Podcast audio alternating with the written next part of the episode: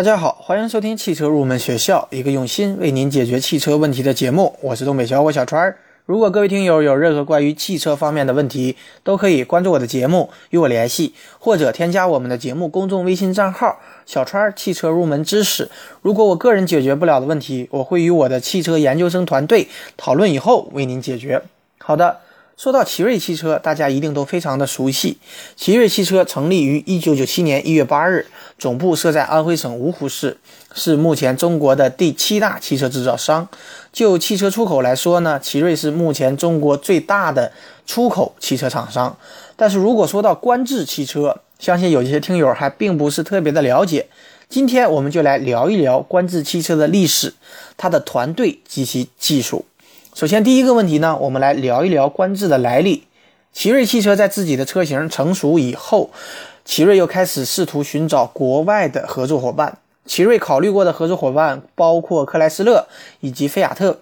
那么，在二零零七年之时，奇瑞曾经打算与克莱斯勒合作生产小型车，即现在的奇瑞 A 一。当时的打算是把奇瑞 A 一卖到美国去，并且挂上道奇的牌子，这样呢，克莱斯勒就可以弥补缺乏小型车的这样的问题。不过，一直到最后都没有谈拢。那么，在二零零八年的时候，克莱斯勒最后决定与日本的日产汽车合作生产小型车，把奇瑞无情的抛弃了。那么，二零零七年之时，奇瑞还有机会与菲亚特进行合作，计划于二零零九年生产菲亚特及其阿尔法罗密欧的车型，生产的地点就在奇瑞的总部安徽芜湖。不过，在二零零九年三月，合作没有进一步的深入，菲亚特又已经在二零一二年决定和广汽集团合作生产汽车，奇瑞又一次被无情的抛弃。但是在二零零七年十二月，奇瑞成功的与一家以色列的公司合作，以各自持有一半股份的方式，建立了一家名为观致的高端汽车品牌。该品牌的团队呢，主要是欧洲人，整个品牌的制造标准也比较高。在二零一三年的日内瓦车展上，初次亮相的全新汽车品牌引起了轰动。英国杂志惊呼，这家全新的汽车制造商很快就会成为欧洲的市场巨头之一。而菲亚特的老板马尔乔内在看过展车之后，只说了两个字：担心。当时各方面对于观致的看法是不同的。那么第二个问题呢，我们就来看一看观致的设计团队。那么早在观致汽车成立的时候，这个品牌就定下了一个完全不同于其他任何品牌的发展模式，那就是网罗一大批具有欧洲一流水准和丰富经验的设计师和工程团队，从零开始。建立和运营公司，那么在这里呢，不得不提的一个关键人物，那就是观致的副董事长石清仁。他从大众退出退休以后呢，来到了观致汽车，依靠几十年职业生涯积累的人脉，石清仁不遗余力地网罗出了观致现在这个国际化的团队。这其中覆盖了设计、工程、生产和销售方面的人才，其中呢，包括当时还在迷你就职的设计师何格特。后来，他加入了观致汽车，担任执行总监一职。第三个问题呢，我们就来说一下观致的技术。观致汽车上市之初呢，让人称道的就是它的安全性。观致三曾经获得欧洲碰撞测试五颗星的好成绩，而且在车型开发之时呢，它主要参照的就是欧洲的碰撞测试以及中国的相关碰撞法规进行设计的。那么，观致三在 B 柱的位置使用了全车最高的拉伸强度为一千兆帕的钢材，而 A 柱呢，拉伸强度也达到了七百五十兆帕以上。不过，它对于车身结构的巧妙设计，更是有利于将碰撞时的能量很好的加以传导和分散。那么，欧洲碰撞测试的侧面碰撞可以说是比较严苛的一项测试，因为碰撞时呢，所有的压力都集中在一块很小的面积上。这样很容易对车辆造成大程度的侵入伤害。同时呢，大家都知道，车辆侧面几乎是不存在吸收能量的区域。那么，如何保护成员的安全，确实是一个十分棘手的问题。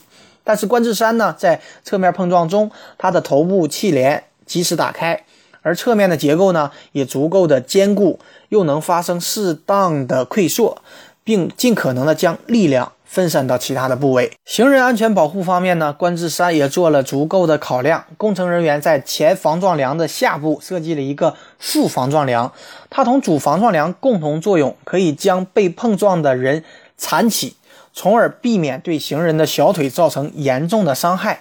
同时，在保险杠和防撞梁之间呢，填充了类似泡沫的材料，来缓和对行人的撞击力。第四个问题呢，我们来说一说观致的销量问题。品牌定位高大上的观致降价了，这是近期中国车坛的一个焦点话题。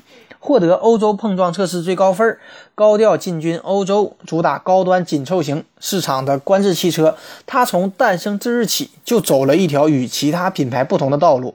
但是让人遗憾的是，虽然观致汽车呢也不乏亮点，但它的业绩却是没有什么起色。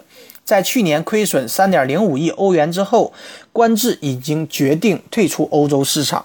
那么，除了在欧洲市场遇冷，观致在中国市场的表现也同样不尽如人意。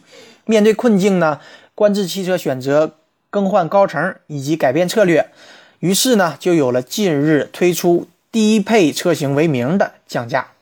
那么，根据数据表数据表明呢，在今年七月份，观致三的总销量仅为四千一百一十二辆。那么，以救世主身份登场的观致三的 SUV，它的总销量也不过是两千八百六十二辆，整个品牌的月销量不足一千辆。那么，观致的市场表现甚至不及高端品牌的保时捷，因为后者呢，今年上半年在华累计销量达到了两万九千三百五十五辆。我们可以不夸张地说，在大街上看到观致三的几率要远远低于看到保时捷。那么总结来说呢，不可否认，观致是一个很有特点的品牌。虽然它在前期并不成功，但这并不意味着它没有未来。我们期待着观致汽车未来可以准确地把握市场的定位，突出品牌的优势，获得更好的业绩。公园就要插曲，别插曲记忆，何不用歌声插录下你的日记？如果你不会唱歌也没关系，就让第一道阳光把你的耳朵叫醒。不管咪咪了咪或是咪哆来西，像一个一个困在凡间的精灵，我愿意歌颂祖国和表演爱情，但只盼望听我歌唱的人赶快清醒。哆哆哆来咪嗦，像风筝呼啸而去。嗦嗦嗦西来发，是落叶轻轻哭泣。哆哆哆来咪西，没有人认真在听。那被你遗忘的旋律，就是我宿命的追寻。好的，下面进入网友问答的环节。最近呢，有网友问到我奔驰和宝马等标志的具体含义。那么今天呢，我就给大家总结几个常见的汽车标志的含义。第一个呢是奥迪，奥迪轿车的标志为四个圆环，代表着合并之前的四家公司。这些公司呢，曾经是自行车、摩托车和小客车的生产厂家。由于该公司原来是由四家公司组成，所以呢，每一个圆环就代表着其中一个公司。第二个呢。就是奔驰，一九零九年六月申请登记了三叉星作为轿车的标志。实际上，奔驰的三叉星它代表的是陆上、水上和空中的机械化。第三个呢，给大家说一下大众，大众汽车公司的德文呢，两个词的首字母分别是 V 和 W，所以大众标志中的 VW 就是德文全称中的第一个字母。它的理念呢，就是打造大众可以使用的汽车。丰田呢，丰田的三个椭圆的标志是从一九九零年开始使用的。标志中的大椭圆呢，代表着地球，中间有两个椭圆垂直组合成一个 T 字的字样，它代表的丰田公司。好的，接下来呢，介绍一下福特。福特汽车的标志采用福特的英文 Ford 字样，蓝底白字。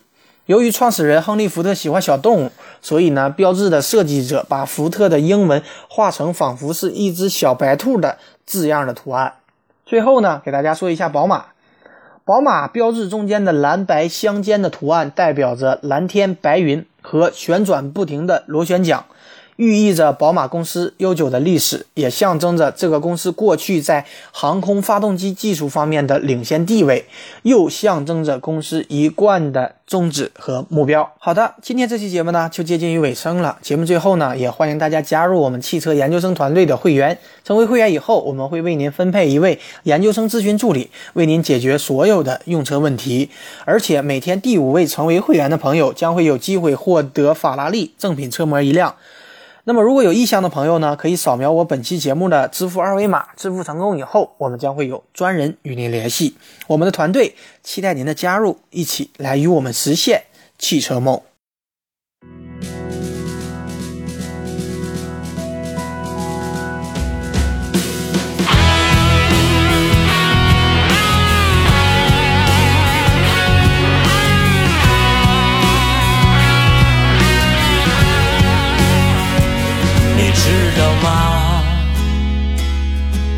我是多想和你一起回到那个年代，轻轻为你披上任性的戎装。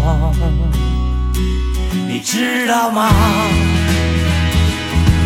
我是多想抚摸你曾经鲜红的领章，因为它曾经伴随着你驰骋在疆场。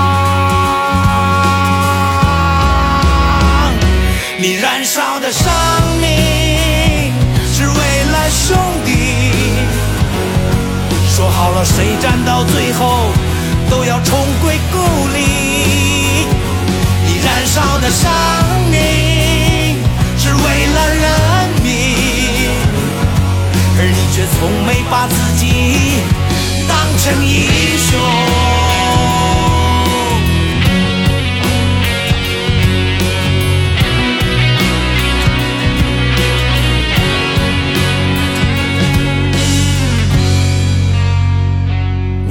知道吗？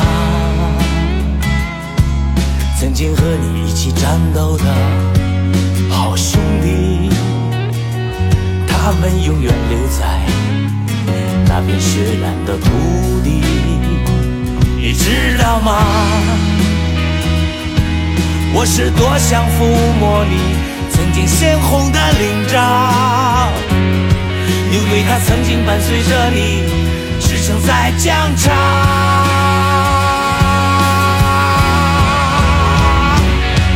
燃烧的生命是为了兄弟，说好了谁站到最后都要重归故里。你燃烧的生命是为了人民，而你却从没把自己当成英雄。我多想叫你一声。多想叫多想叫你一声，我多想再叫你一声，好兄弟。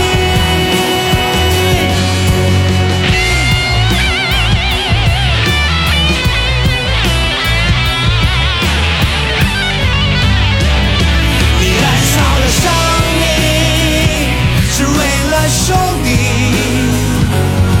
说好了谁战到最后都要重归故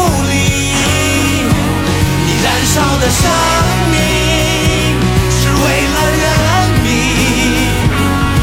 而你却从没把自己当成英雄，而你却从没把自己当成英雄。